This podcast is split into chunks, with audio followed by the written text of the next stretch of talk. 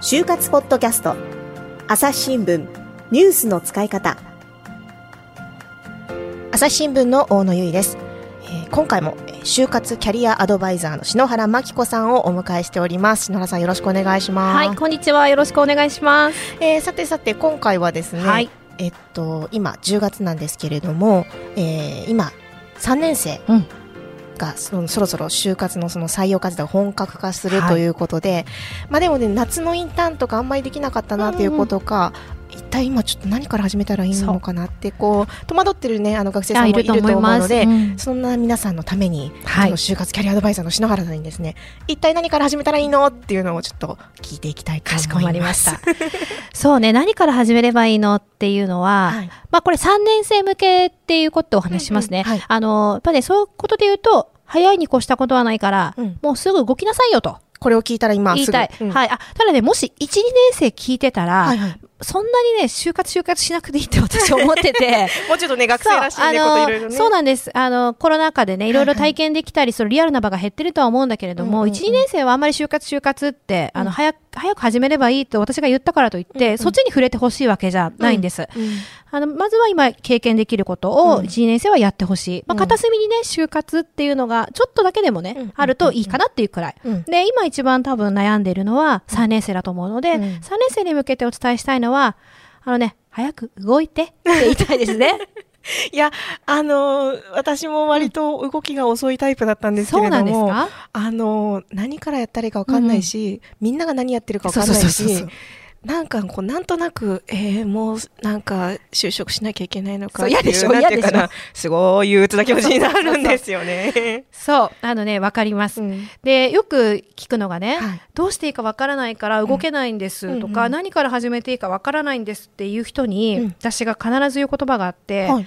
あの、それ悩んでても、どうやって動いていいかわかるはずないから、うん。もうね、動けと。とにかく動いて、動きながら悩んだり、動きながら考えてって言うんですよ。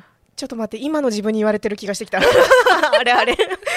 でも、あれ就活生に限らずですね、これは。どうしていいかわかんないからって言って、そこで考えてても、うんそんな解決策って浮かばないですよね。ああ、確かに。で、だからよくわかんないなりにも、動いてみることで、うんこう見えてくるものって絶対あるんです。うんで、じゃあどんな風にね、はい動いたらいいかっていうと、はい。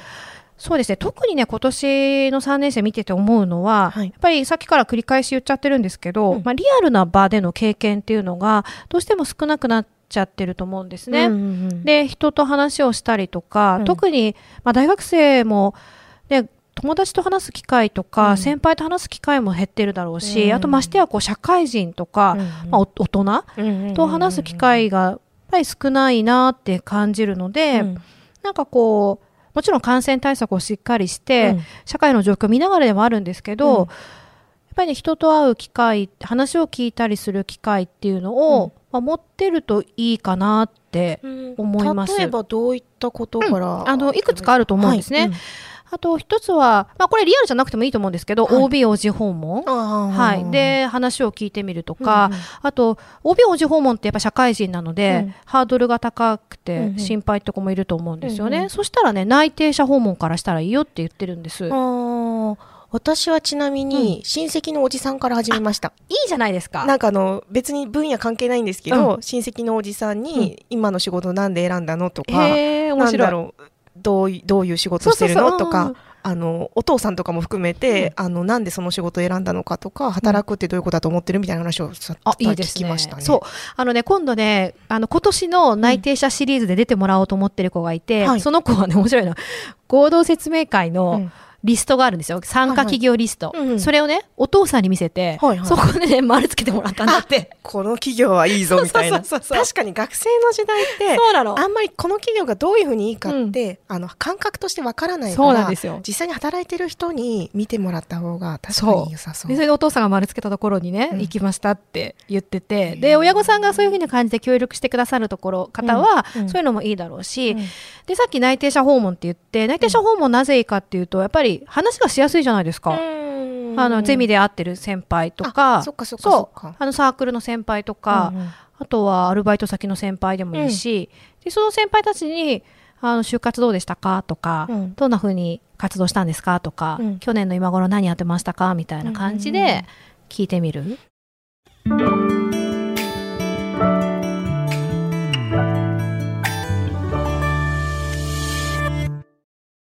朝日新聞ポッドキャストニュースの現場から。世界有数の海外取材網国内外各地に根を張る記者たちが毎日あなたを現場に連れ出します。音声で予期せぬ話題との出会いを。朝日新聞ポッドキャストニュースの現場から。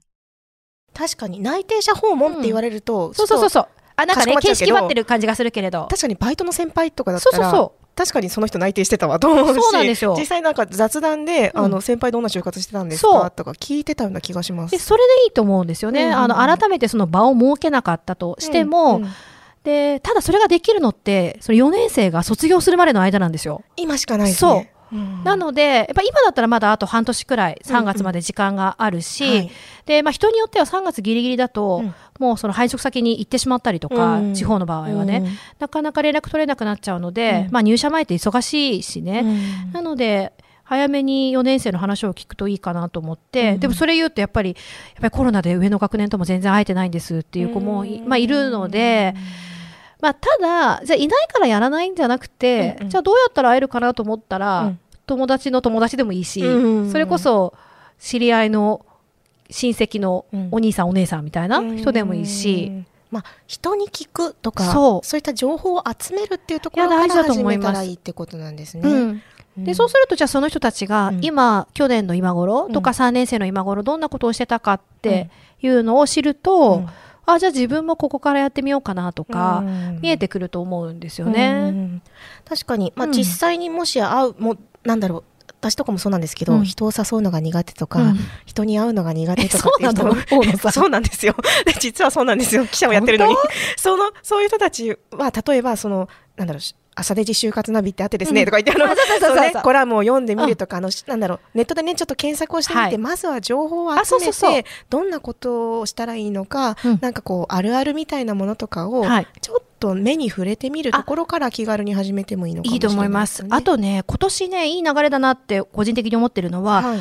合同会社説明会、よ俗に言う合説を、やっぱりリアルでやる会社さん増えてるんですよね。うんあの、就職情報会社がやっている、大規模合説ってあるじゃないですか。で、それも一時はコロナでも全然できなかったこともあったんですけど。コロナ前はねドームとかでなんとかエキスポそうそうそう。とビッグサイトとかね。ありましたよね。そうそう。うんで、まあ、む昔はというか、コロナ前は、うん。もう行けば誰でも入れたものが、うん。今は事前登録制になっていて、ちゃんとこう、んその時間帯に何人くらい入ってるかとか、うん。うん。あの感染対策をしっかりした上で、うん。あの豪雪の機会がね、リアル豪雪があるので、うん私行ってみたらいいと思うんですよ。うんでもなんか意外とね、そこに足が向かない学生が多いみたいで、もったいないなと思うんですよね。確かに私もリアなんか合同説明会があっていて、うんうんみんながぞろぞろ言っているのはなんとなく雰囲気で 感じていたけど自分が行こうってなるまで結構時間かかったんですよね。昔は昔はっていうかそのコロナ前は、うん豪雪に2時間前に行って並ぶとか。そうそうなんかあそういう情報がありましたよそうね。なんかもうそこから見られてるぞみたいうな。そそうそうそう。で、そんな人全然ないんだけど、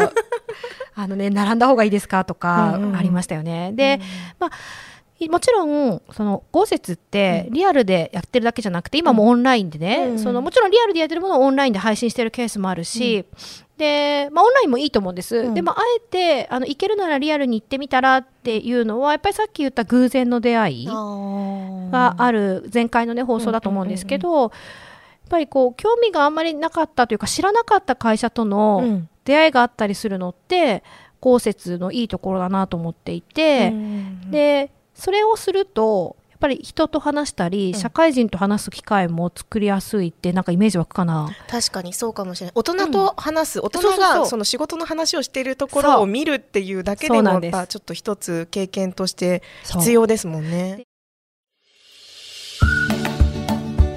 さてあの就活ポッドキャストを聞いてくださっている就活生の皆さんにお得なお知らせがあるということですね篠原さん。はい、えー概要欄にある URL から、うん。朝日新聞デジタルの就活割にご登録いただくと、うん。就活に役立つプレゼントをしたいと思っています。おおどんなものなんですかね、えーまず一つ目がですね、うん。就活の新定番自己 PR 動画の攻略ポイントということで、えー今ですね就活がオンラインになって、うん。自己 PR 動画という課題を提出する企業が増えてきたんですね。でそのコツ突破するコツですとか、カメラ映りを良くするポイントなどなど、うん。オンライン面接にも役立つ10個のポイントをまとめました。なるほど。ね、まあ、3つあるっていうことなんで、得点まだ2つあるんですけれども、そ,、ね、れはあのまた次回告知させてい。ただく、はい、ということで。はい。皆さんの就活がうまくいくように応援しています。それではまた次回お会いしましょう。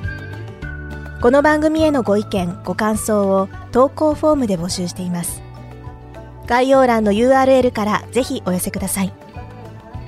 Twitter やメールでも受け付けています。Twitter では番組情報を随時紹介しています。アットマーク朝日ポッドキャスト。朝日新聞ポッドキャストで検索してみてください。